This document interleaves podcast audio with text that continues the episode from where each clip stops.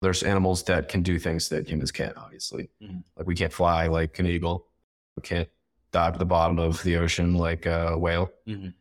But the variety of movements that a human can make is beyond anything else. Mhm. The more that you become proficient in any way of moving your body, you're that much better at moving your body in any other way. It just starts to become almost a game of exploring what can your body actually do. Yeah.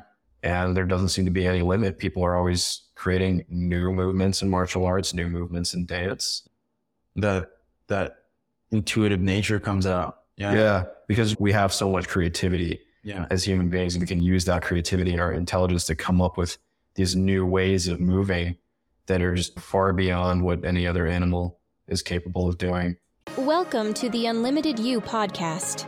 Believing firmly in the limitless potential that resides within each individual, your hosts, Master Victor Almeida, a distinguished martial arts expert, and Andy Freebird, a holistic health coach specializing in calisthenics, nutrition, and strength training, are here to guide you in unlocking your inner power. Each episode offers practical knowledge from strength training techniques to the calming practices of meditation tailored to enhance your physical, mental, and spiritual well being. Join us on this empowering journey and embrace the warrior that lies within you. I'm Master Victor. This is my friend Andy Freebird. Nice to meet you. We're here to talk about martial arts, calisthenics, meditation, breath work, strength training, stretching, and how to create an unlimited you, a better version of yourself. Let's get started. All right. Yeah. First, a lot of people don't know how to even get started. They feel like, where do I go? Yeah. And like they, they don't know what, what school to go to. There's a lot of information out there. It's confusing. Yeah. People need to figure out just what's the very first step to take. Yeah.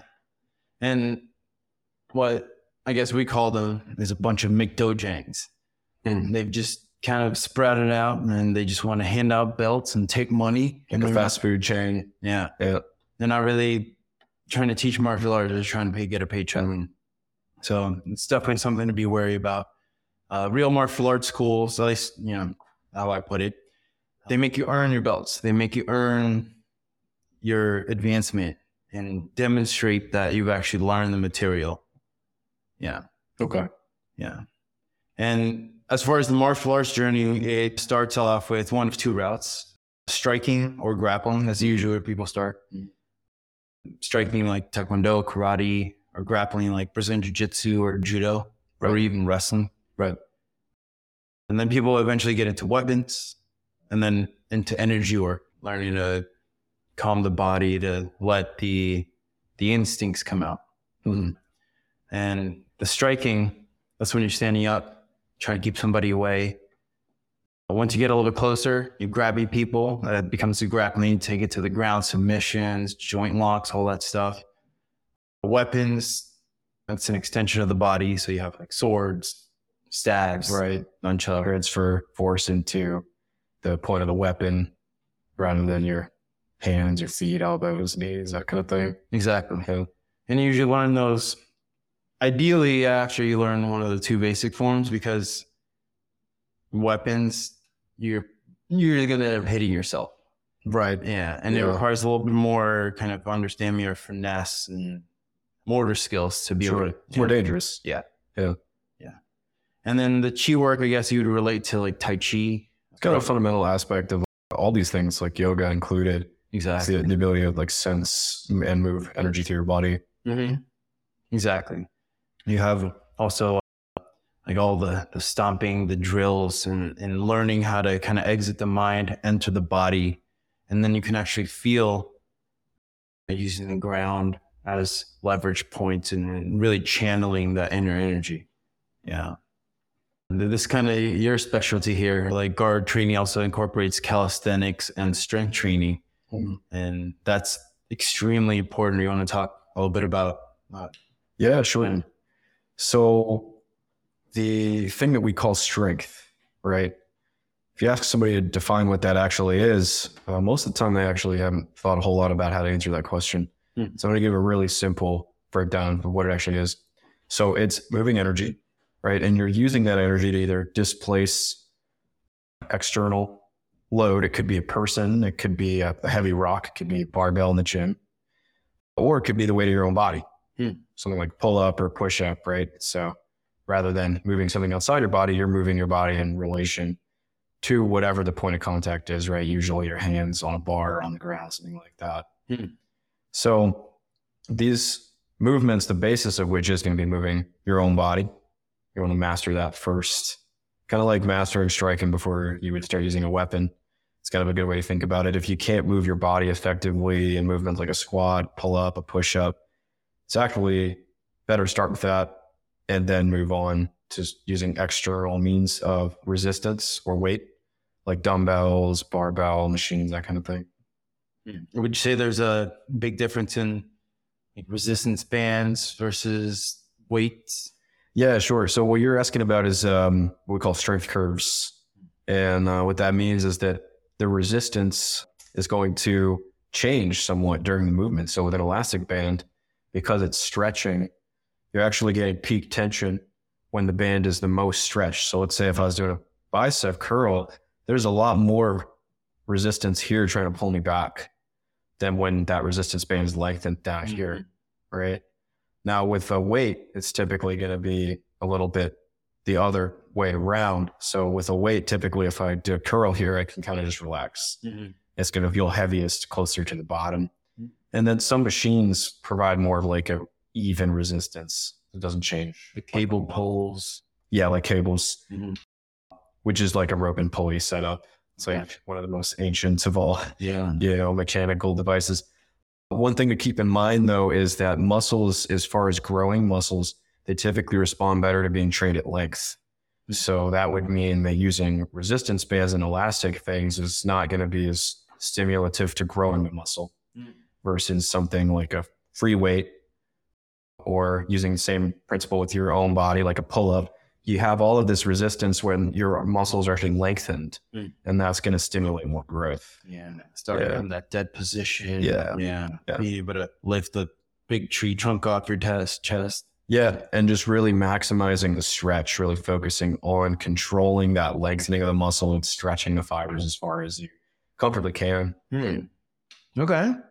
Yeah. That's a good question, Will. Yeah. Yeah.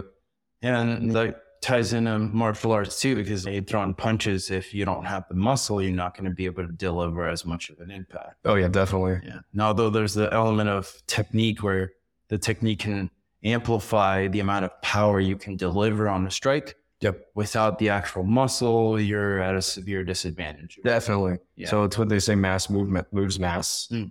And simply if you have a scale, and the heavier one side of that scale is, the more easy it is to move the other scale. Mm. But that technique you're talking about, I would say that's a very a good example. That would be like powerlifting, where you're training the technique for this one specific movement. Maybe it's a deadlift, right? Mm. And through trying to get more and more efficient with this particular movement, you can have greater, greater levels of strength. But ultimately, the ceiling and how much weight you're going to lift is limited by your own mass. Mm. You know, the heavier that you get, the more the actual end potential of how much weight you could lift will increase. Yeah. And that can relate to like muscle density, Yeah. actual weight. Yeah. Yep. The trade off is that when absolute strength increases, your relative strength decreases. So basically, the heavier you get, the harder it is to do body weight things Yeah. because your body weighs so much more, Mhm. right? But because you overall weigh a lot, then moving something else like a barbell or another person becomes easier. Mm.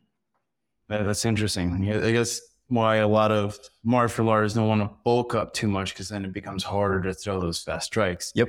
Which is another reason why, like, you, you see a big guy who moves fast. That's it's actually Oh, that's scary. dangerous. Yeah. You see people like that sometimes in uh, kind of across different sports where people tend to be taller. Like Mhm. baseball, for example, some of those people are incredibly fast, incredible reflexes, Mm. even though they're bigger, heavier people. Interesting. Yeah. Hit that nice medium. Yeah, it's a mm. balance point, Yeah. right? Because like if you're too small, like you said, you're not really going to generate much power, even with the best technique possible. Yeah. So you want to find that sweet spot. We get more into that at another point if you want, because I've done a little research on kind of where is that sweet spot and how to find it. Absolutely. Yeah. And then that kind of correlates to to stretching in a sense where You know, if you bulk up too much, you're not you're gonna lose some range of motion. Definitely. If you're not stretching, or in the other respect, I remember us talking about this. If you just stretch, you're probably gonna lose strength because you're lengthening the muscles without building that density. Yeah. So we know that there is like an immediate effect of that, Mm. which is if you just stretched and then you go and you try to do some weightlifting, you're going to be weaker because think about the fibers in your muscles are elastic, like rubber bands. So if you stretch a band out a whole bunch, it might eventually return, but temporarily it doesn't have that same spring to it. Yeah, yeah, and that that's one of the, the things we incorporate in our training is we stretch at the end Mhm. to help elongate the muscles after you've exercised. That's perfect. Yeah. Whereas, you know, in a lot of traditional schools you'll go to and they'll have you sit down for a 15 minute stretching routine before you get into the exercise. And then you're trying to build muscle and that can be kind of Right. Yeah. So I don't have anywhere near the uh, martial arts training experience that uh, that Victor does. Victor's been practicing martial arts for how many years has it been now? 20, 25, uh, something, something around. So the majority of his life Yeah. has been spent training martial arts. So I did practice martial arts when I was younger, and uh, they did have us do exactly what you're talking about. The first for a long time, I I would say maybe 15, 20 minutes in the Yeah. Yeah. was just all stretching, and it was pretty much all very passive stretching. Sometimes the instructor would even push down on your knees during butterfly, or you know, kind of help you bend in whatever position you're trying to get in. Yeah. I remember doing that at, at our school and when I used to teach there. And It's kind of painful. Yeah. yeah. And then the the idea behind that was, you know, you'd be looser for the kicks and stuff, but Yes. again, you're kind of defeating yourself in a sense. Yeah. Yeah. Yeah. Yeah. And so then programming becomes important because there's ways that you can kind of schedule when are you going to work on your flexibility. Like passive stretching works. Mhm. If it didn't work, you wouldn't have martial arts instructor coming over, pushing your knees down during a butterfly stretch. Yeah. But if you can be a little bit more intelligent about how you structure your training through the week, through the month, then you don't get this overlap where it's going to interfere with the other stuff that you're training, like your kicks that you're talking about. You want power on your kicks Mm-hmm. even though that passive stretching might allow the hip and everything to move better, might be better to work on that stuff afterwards or at a completely different time. Yeah. You know, there's one class for stretching kind of thing. Yeah, exactly. Yeah. Yeah. I've switched over to doing dynamic stretching, leg swings, you know, squats Yeah. with the leg open side to side. Those are great for warming up. Exactly. Yeah. Where you're activating the muscle, still using a little bit of the strength while lengthening the muscle to prevent injury, which is really the idea. Yep. Yeah. And there's a more of a neurological component there. Mm. So, like, in order to activate strength, like your brain has to communicate with the rest of your body, Mm. right? So, when you're doing these dynamic warm ups, you're also kind of waking up the brain Yeah. and the brain's ability to control whatever part of the body you're working on and generate force there. So you're doing these leg swings, for example, actually waking up the brain's ability to activate that leg and throw a kick. Mhm. Exactly. Exactly. It's just like when you do set of 10 push ups after your second set, as long as you're not completely dead and been doing your training, you're going to be able to exert more of that strength. Yeah. Yeah. You have that heat, blood moving, it's easier to generate that power. Yeah, absolutely. And And a lot of times, uh, the passage is just speaking anecdotally from my own experiences.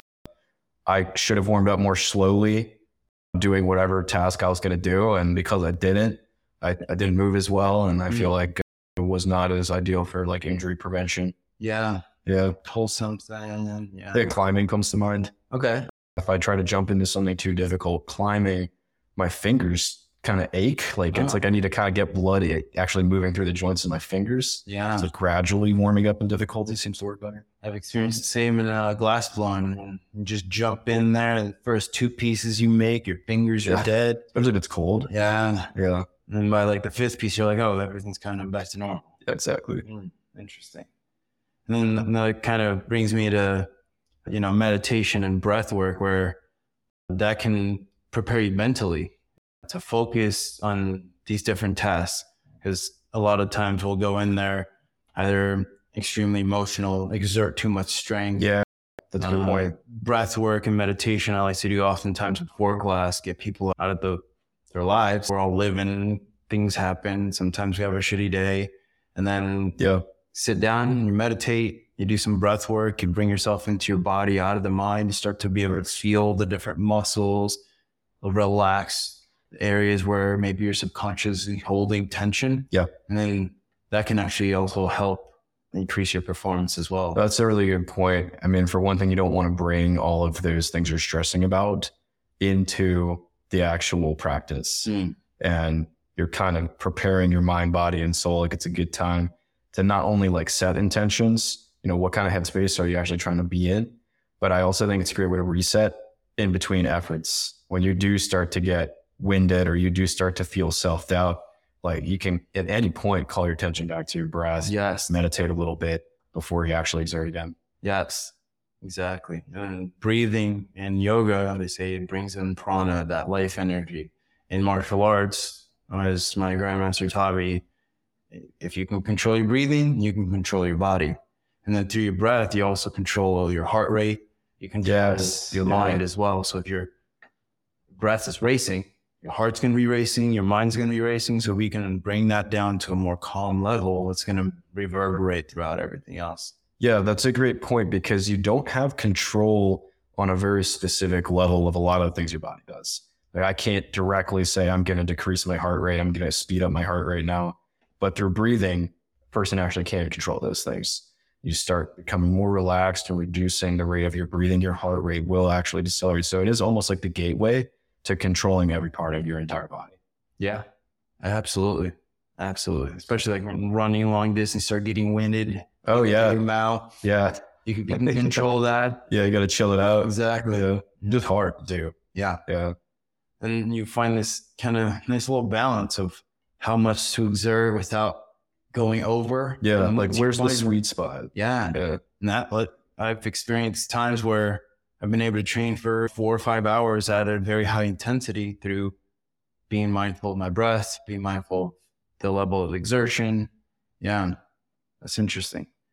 And going back to martial arts, the different disciplines that um, I study go into t- Taekwondo, Muay Thai, Brazilian Jiu Jitsu, and Haidong Kumdo.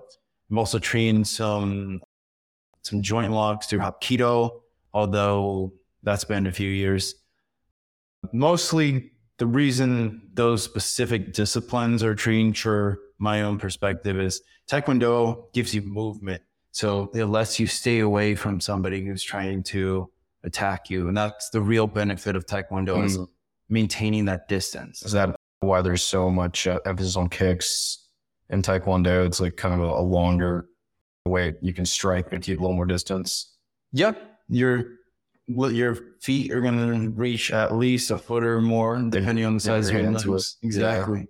And it you can generate a lot more power through your legs than you can with your hands. For sure. Way more mass even just in the lower body. Exactly. And one of the biggest differences between, let's say, karate and taekwondo is the movement. Where karate, you do one strike, and then that's supposed to be a finishing strike. Hmm.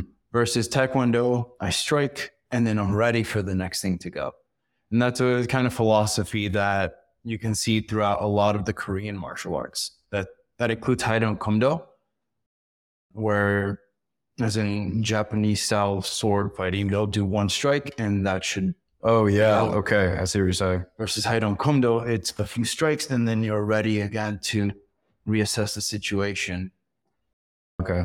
So would you say one is more about kind of generating that maximum force in like a, a one hit effort and the other is a little bit more of a like a dance, being prepared for how the target is going to react to what you've just done? Exactly.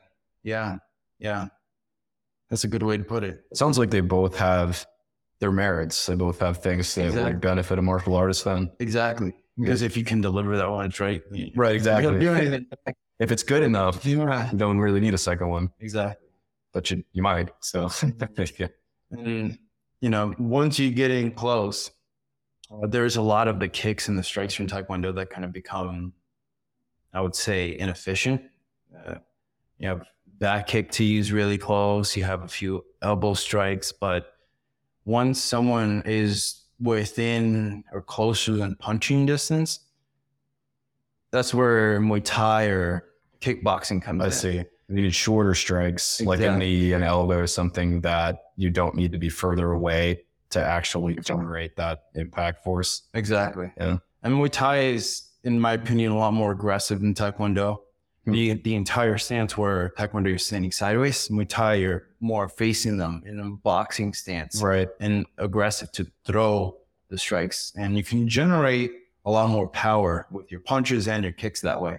But then you're compromising your movement. So that's why I like to study them together. You stay away with Taekwondo, they get a little bit close, you change your stance, get into the Muay Thai. Gotcha. And then to get even closer, to get a hold of you, that's where the Brazilian Jiu Jitsu comes in. Okay. You're able to either take them to the ground or you are on the ground, we always want to get up and get away. Right. And then reestablish the distance that is going to be safest for you to like evaluate the next move from. Exactly. Gotcha.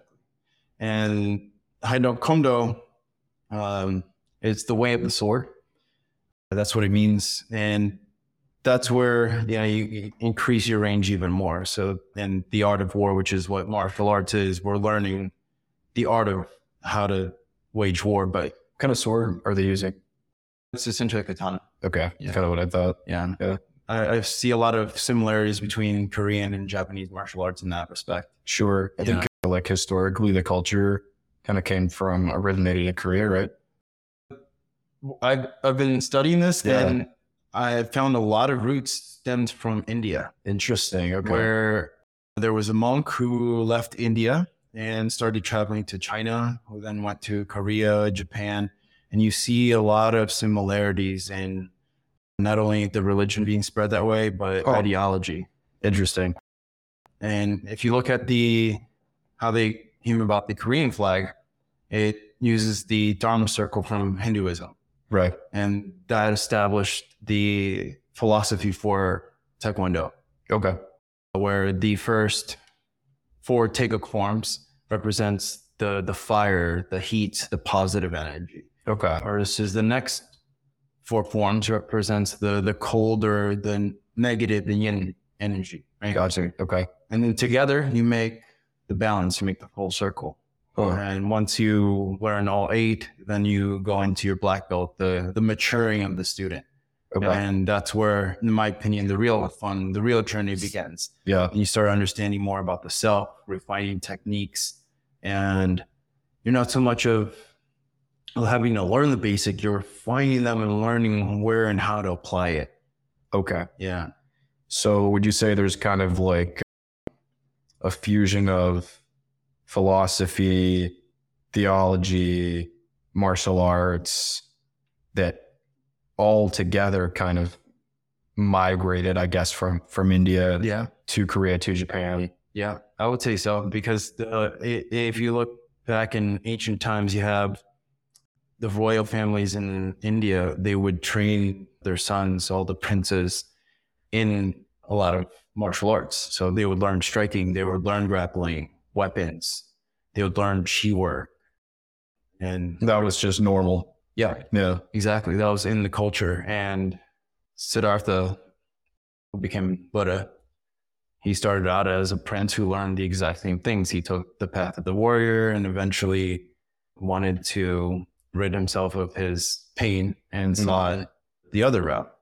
Interesting. And that's essentially how that was spread. So those princes, yeah, I, I, I can't remember his name. I'm, I'm gonna put it up on the podcast here. Yeah. but it, it- he had two older brothers and he was a prince. His dad was king and he was the youngest one yet had the claim to the throne.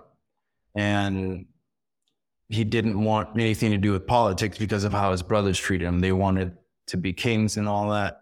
And he left. He went to northern india. He eventually went to china and you can see there's statues of him in different Buddhist monk temples that he essentially helped create what is Shaolin Kung Fu today. Interesting. Huh. And that exact influence then spread to Korea and then Japan. Hold on. And then Okay. the biggest difference in the striking of those martial arts is, I would say, fluidity, where Kung Fu is a lot more flowy Yeah. versus Taekwondo which still has some flowiness to it, but is a lot harsher. And then you go to karate, it is all harshness. Yeah. Okay. So I, I had noticed that when I did martial arts when I was younger was uh, Shaolin style kung fu, and the strikes are extremely flowy. Like Mm-hmm. some of them are just. It seems like you're just trying to be able to reach out with your fist as far as humanly possible, like drop super low to the ground and Mm-hmm. just to extend out as far as possible. It's probably not a very like defendable position, but Yeah. that flowiness, yeah, and some of those uh, kind of windmill movements with the arms as well. That's interesting. I haven't studied Kung Fu myself, but I know a lot of the philosophy of it. And what what we're kind of taught is like all martial arts, there's only there's very limited possibility where all of your strikes can only come from nine directions. Pretty much like anywhere you go in the world, Mhm. all the different martial arts, you're only gonna have nine possibilities of where the strikes can come from. Straight, Okay. four directions, up and down, left and right, Okay. and then all the diagonals. Got you. I mean, uh, we're very limited with our limbs and how we can strike. You know, Right, yeah. our head and all and elbows, and, but they're gonna come from one of those nine directions. Of course. And that's where Bruce Lee's ideology, where have no style. You train yourself to understand your body, pushing the limits to leave the mind, and then you, you lose the style. Because the style then at one point becomes very restricting. Almost like music. Yes, yes. You you connect to a deeper part of the art where Yeah. when you learn each one of these disciplines, you either you develop your own style and you start to have a cadence and things and it becomes pretty predictable. Like when you fight somebody, you can start to see these patterns that they've gotten into. Yeah. And someone who has truly mastered themselves, you won't see a pattern because they're completely, in a sense, reflecting you and being able to go around. It, becomes, I guess, ununderstandable from a normal perspective where, oh, they put their hand down. Oh, you move around here. You can't anticipate what they're gonna do. It's Exactly. like their creativity is now completely intuitive, responsive to what you're doing, what's gonna evade your attacks, what's gonna maximize the openings that you present. Just like an off cadence beat in music, Yeah. you know? Yeah, improvisation Mm. versus just learning one style and saying, "Oh, I'm only gonna play folk music or something like that." If you learned every style, every time you play music would be It all sounds the same. no style. Yeah. Yeah. Oh, But if you only learn one style, then would yeah, it's just gonna sound the same as past predictability. Yeah. The same way. Actually, I remember watching. I think It was a video on YouTube. So there was a UFC fight. I'm not gonna throw any names out here because I'll get it wrong. But they were analyzing the footage of the opponent and to figure out how they could predict what he was going to do. mhm. And using that, they developed a, a kick that they were going to specifically use on this guy Mm. when he presented this one big opening Oh, that was just going to be the, the, the fight ending kick. yeah. They did it and it worked and they, Yeah. and they won the fight. Yeah. I'll have to go back if I get the information on that. We can throw that up on here too. Yeah. But I mean, just imagine that by just being able to predict someone's movement by analyzing how they fight, they were able to come up with one fight ending move Yeah. that KO'd the guy and cemented the victory. Yeah. Yeah. That's where like studying your opponent comes in really handy. And sometimes they call this fight IQ, where it's your ability in the moment to be able Yeah. to do that, to witness somebody, when they throw a big right, they leave this open. Well, next time they throw it, it's going to be there. You just dip and they're knocked out on the ground. Yeah. I've heard this term before, uh, fight IQ. Yeah. I think that this principle probably applies to a lot of things. Hmm. It's like I was saying a minute ago, it's like uh, a creative intuition. So, Hmm. like in the moment without really thinking, Hmm. you're able to problem solve. So, if the problem is I don't want to get hit in the face, you're able to solve that problem a little bit more efficiently through observation Yeah. and just reactively. Yeah. Right. And th- this kind of plays into that whole flow state where if you're in your head thinking, oh, I'm going to throw a right hook, I'm going to throw a right hook, that right hook's going to be slower. It's Yeah. going to be seen. You're going to start change your body posture. that preemptively show that you're going to throw that. Exactly. Yeah. Or if, if it's, you know, that creative instinct, it'll come out exactly when it needs to Yeah. land exactly where it needs to be. And if it isn't going to be effective and something else is going to be, you do that other thing. Exactly. And yeah, this is where I think like combining a lot of these practices can really help somebody ascend and understand that.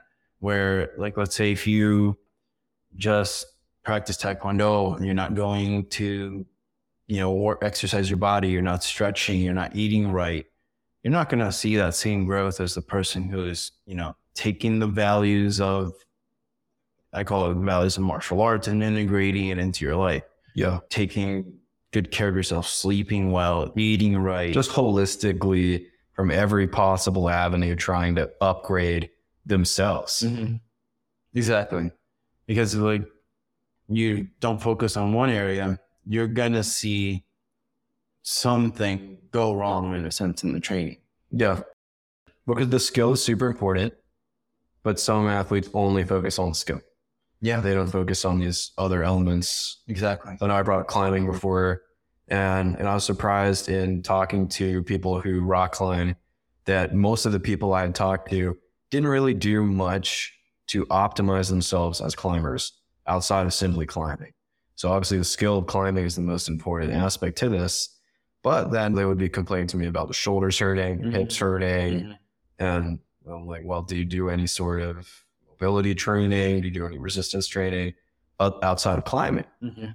They say no. And I'm like, well, what do you think is going to happen? there? Yeah. That You'll actually climb better if you focus on everything, like you said, sleep, for example, you recover. Yeah. At Farah Academy, we believe every person has unlimited potential waiting to be unleashed. Join our academy and discover your inner power through disciplines like Taekwondo, Brazilian Jiu Jitsu, Muay Thai, martial arts weapons, and more.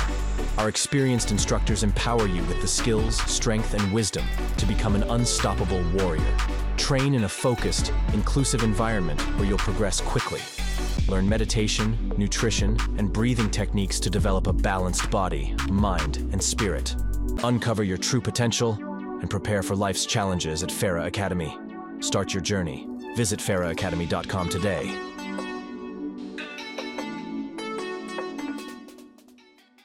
And one of the big pitfalls in, in martial arts is, you know, some people not not to down MMA because MMA is wonderful. Mhm. It's like the application of all of these disciplines together. You get to actually see it Yeah. at work. But one of the pitfalls of it is a lot of those MMA gyms don't practice a certain discipline and understanding how to deal with the emotions, how to Mhm. deal with the mind. So then you get a lot of people who are angry. You had a lot of people who are coming into that training environment with a lot of angst and not the right mentality. Do you think that there is a sort of a temptation for people who are struggling with those darker emotions to gravitate toward martial arts as a potential Yeah. outlet? Yeah. I've had a lot of people reach out to me saying, I want to learn how to fight. I want to be the best fighter. I'm like, go, go somewhere else. That, that's not what I'm teaching. If you want to be the best version of you, if you want to really unlock yourself and, and understand yourself, Yeah. then, then I'm the right teacher. But if you're going out there and you just want to be UFC champion, go to MMA gym. You're gonna you're gonna be exposed to a lot of different people throwing different strikes at you, and you're gonna get this impressioning sense that you're gonna be able to defend yourself at that level, Mm-hmm. which you're also gonna learn through our training as well. But you're gonna get a lot more out of it. And in learning the meditation, the breath work, stretching, Yeah. calisthenics, which you can do through MMA, but a lot of the times that environment is very different. Yeah. You That makes sense. Like if you go to a boxing gym, you're just learning usually punching. I've heard a lot of people make this comment about practicing yoga Hmm. in the West versus more, I guess, traditional uh, yoga practices. That it's kind of like more become an athletic thing in the United Yeah. States and Yeah. less about the meditation and like spiritual components of it. Yeah. So yoga in itself means unity to become one with everything. Hooray. The yoga stems from the breath. So bringing ourselves into the breath to essentially allow the the instinct, the intuition to read. And so when you just make it about the stretching, you're losing all the other aspects that are really important to yoga. Yeah. It's like you're treating your body like it's just a machine Yeah, at that point. exactly. Now you can become really flexible, but what about all the other things that come with it? I see what you're saying. Yeah. And, correct me if I'm wrong. I think Kung Fu actually means like the direct translation, I think is like mastery of skill. I, I don't know. We'll do. We'll look into this. Yeah. I'm pretty sure though. But yeah, so like mastering the self, I suppose, is Yeah. really like the essence of martial arts. Yeah. Like fighting is some is an aspect of mastering yourself. Yes. Yes. And it's essentially a science of learning how to learn and how to grow people in a sense. You're learning how to deal with the dark parts of yourself. You're learning how to control your emotions, your breath, how to push yourself, and also how to learn.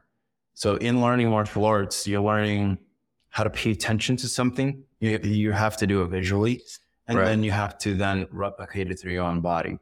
And then you can take that and you can go learn anything else through that same respect. That is a really valuable skill, just the ability to mirror somebody what they're doing physically with their body. But if you want to learn how to dance or skateboard or anything, you're going to be way better at actually controlling Yeah. your body and mimicking what they're doing. And you've spent that time getting to know how to move this little toe to get the balance right, totally. pivot a certain way. And again, that transcends to other areas of life. Yeah. I was just thinking about, you know, there's animals that can do things that humans can't, obviously. Mhm. Like we can't fly like an eagle. We can't dive to the bottom of the ocean like a whale. Mhm. But the variety of movements that a human can make is beyond anything else. The more that you become proficient in any way of moving your body, you're that much better at moving your body in any other way. It just starts to become almost a game of exploring what can your body actually do. Yeah. And there doesn't seem to be any limit. People are always creating new movements in martial arts, new movements in dance. Mm-hmm. The intuitive nature comes out. Yeah. Yeah. Because, you know, we have so much creativity Yeah. Um, as human beings, we can use that creativity and our intelligence to come up with these new ways of moving that are just, you know, far beyond what any other animal is capable of doing. Well, it's another kind of aspect that gets really unlocked in martial arts is the confidence because a lot of people go out to, you know, say like a music show and they'll be all in their minds, oh, what if I look weird? What if everybody's Yeah. making fun of me? But But I feel like with dancing, I used to be that way. Yeah, I couldn't people are dance afraid. in front of anybody. When Yeah. I met you, uh, 2019, that was the first time I had really danced in front of Really? a large group of people. But you were like just so in the flow state, which I was too. Yeah. But I would never guess based on Yeah. my observation that you hadn't had former experience just letting loose like that dance. Exactly. Yeah. And that just came from like the martial arts aspect of it. Like, oh, try this. Oh, Yeah, no, totally. It's like Yeah. Body almost becomes an instrument and you're just articulating different pieces of it at different moments to different notes, different beats in the song. Yeah. And now dancing to me and fire spinning as well has become uh, a channel of emotions, of an outlet, a creative Mm. outlet that lets me put whatever I'm feeling into it. And it allows that to go out in a healthy manner rather than me holding it in. Yeah. Right. Yeah, absolutely. That's another real big benefit of martial arts. Like you're angry, oh, go punch a punching bag. You know, Wait, you think about go roll. You can't just eliminate something, No. right? And this is the most basic aspect of, of physics. It's like you can't destroy or create matter or energy. Mhm. So if you do have those kind of emotions in you, feeling anger, feeling grief, whatever it is, you, you're going to have to move it out. You, you can't just ignore it and have it vanish. It just doesn't work like that. And if you do store it, it's going to come out some other way. Yeah, absolutely. In ways that you don't necessarily anticipate, can't control, and they're, they'll be a lot uglier, can destroy things uh, that, you know, otherwise would have been healthier, like friendships, your professional life, all that kind of stuff. Yeah. Yeah. Partnerships, loved ones. Yep. You, you can end up hurting people you really care about because And you're yourself. dealing with. Yes. Yourself, that's the That's the- that's the big one. abuse. Because like all that you're doing is you're not accepting that that pain that you're feeling, right? And you're putting on someone else and you're making it worse. Yeah. It's just going to blow up. So when you are forced to confront it and sit there with it, that's when it starts to, oh, I can live with this and I can find a way to channel it that it's not going to stay in there. Yeah. Yeah. And I think that also becomes its own practice. Like you get better at doing that over time. Mm-hmm. But if you never work on that, it just builds up and it builds up and it builds up. Yes. And I think like the older that we get, if we don't actually face that, the more it's like stuffing everything into a closet and thinking that your place is clean.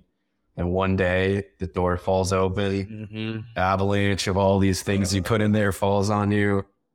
Yeah. Yeah, it would have been better to deal with it just one piece at a time. And that's where I really like meditation and breath work, where it, provides like breath work really allows you to release a lot of that. You wouldn't think it's just, oh, you're just breathing, but like, try No, it really, really breath. does. Yeah. And that has a lot to do with just sort of that fight or flight state. You're feeling some kind of anxiety or panic state. Mhm. Your heart rate increases, cortisol levels, which is your stress hormone, increase makes you feel more alert. Mhm. This is why it's hard for people to fall asleep sometimes at night when they're stressing about what's going on in their personal lives.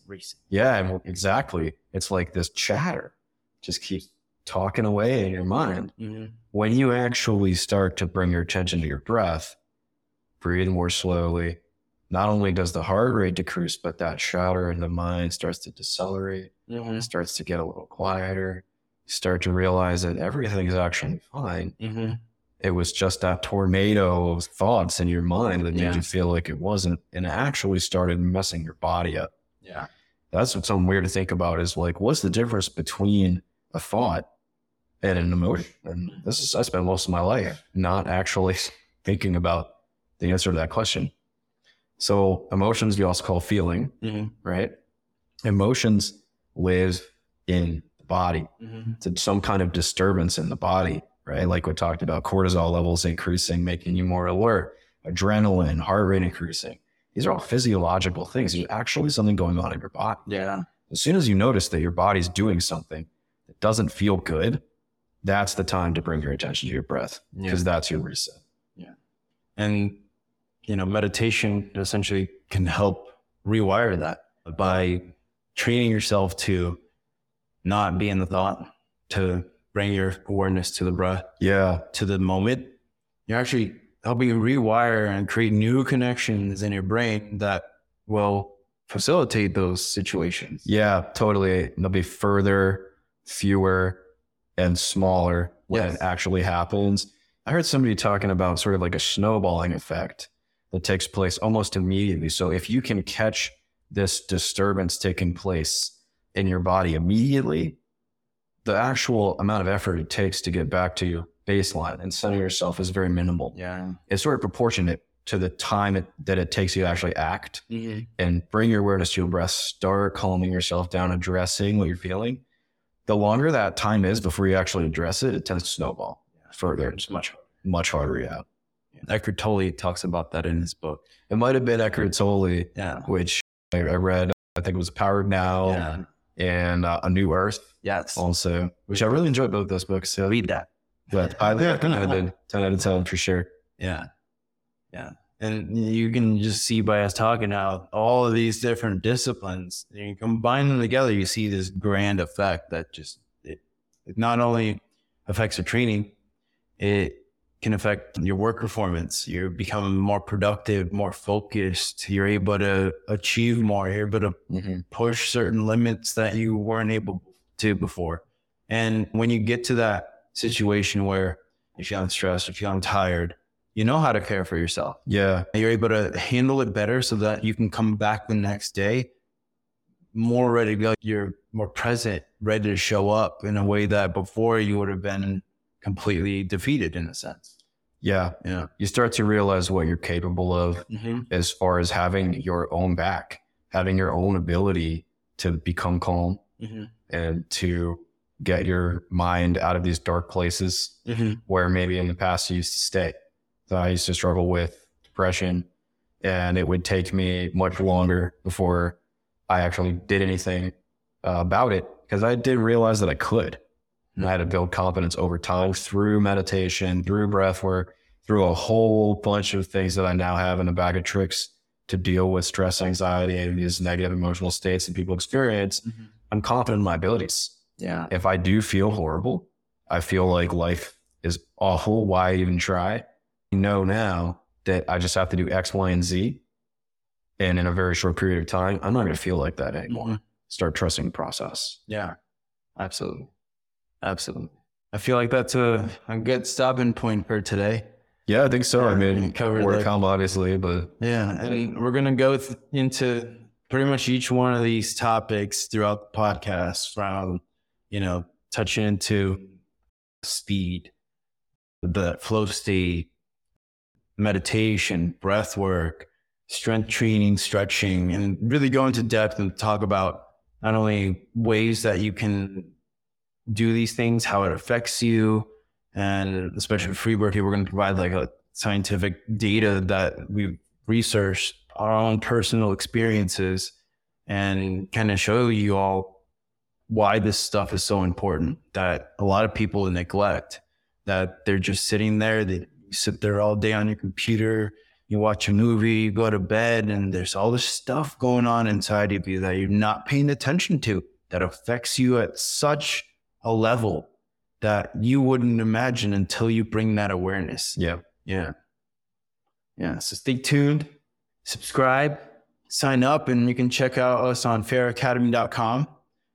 And we'll see y'all. See you next time. Yeah. Thank you for joining Victor and Andy on The Unlimited You. Make sure to visit our website, www.farahacademy.com, where you can subscribe to the show on iTunes, Spotify, or via RSS so you'll never miss a show. If you found value in this show, we'd appreciate a rating on iTunes.